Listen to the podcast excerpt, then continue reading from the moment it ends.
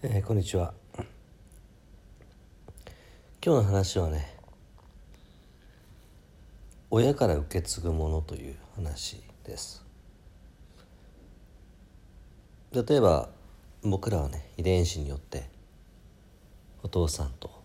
お母さんもちろん覚醒遺伝とかね含めておじいちゃんおばあちゃんご先祖様からのいろんなデータを体に持ってます。でそれは自分にとってあなたにとっていいものもあれば悪いものもあるかもしれない。でもそれを自分の父親に似てるから母親に似てるからそういった形でね、えー、考えるんじゃなくてその全てが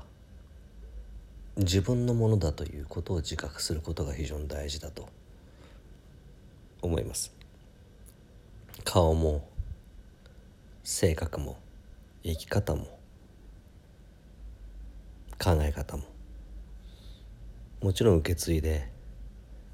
それがね借金のように自分の人生を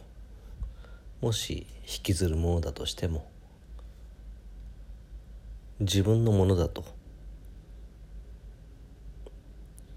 認識することで責任が取れるし改善していくことが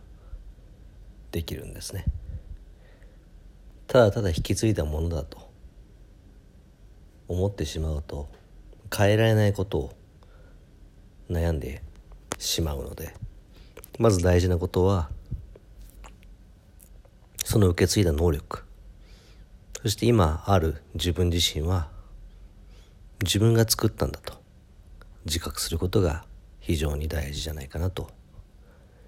思います。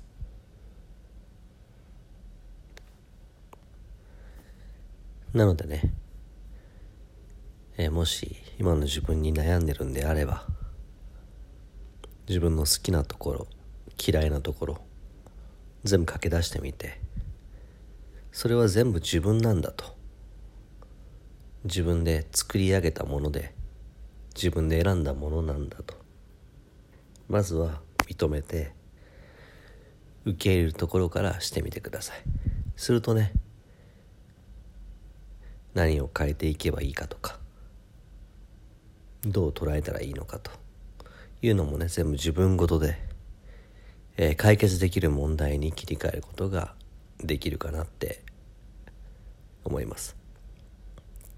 ぜひね、えー、うまくいかしてもらえたらいいなと思います。ということで今日の話は以上です。えー、考え方の先生、安坂でした。今日も聞いてくれてありがとう。またね。バイバイ。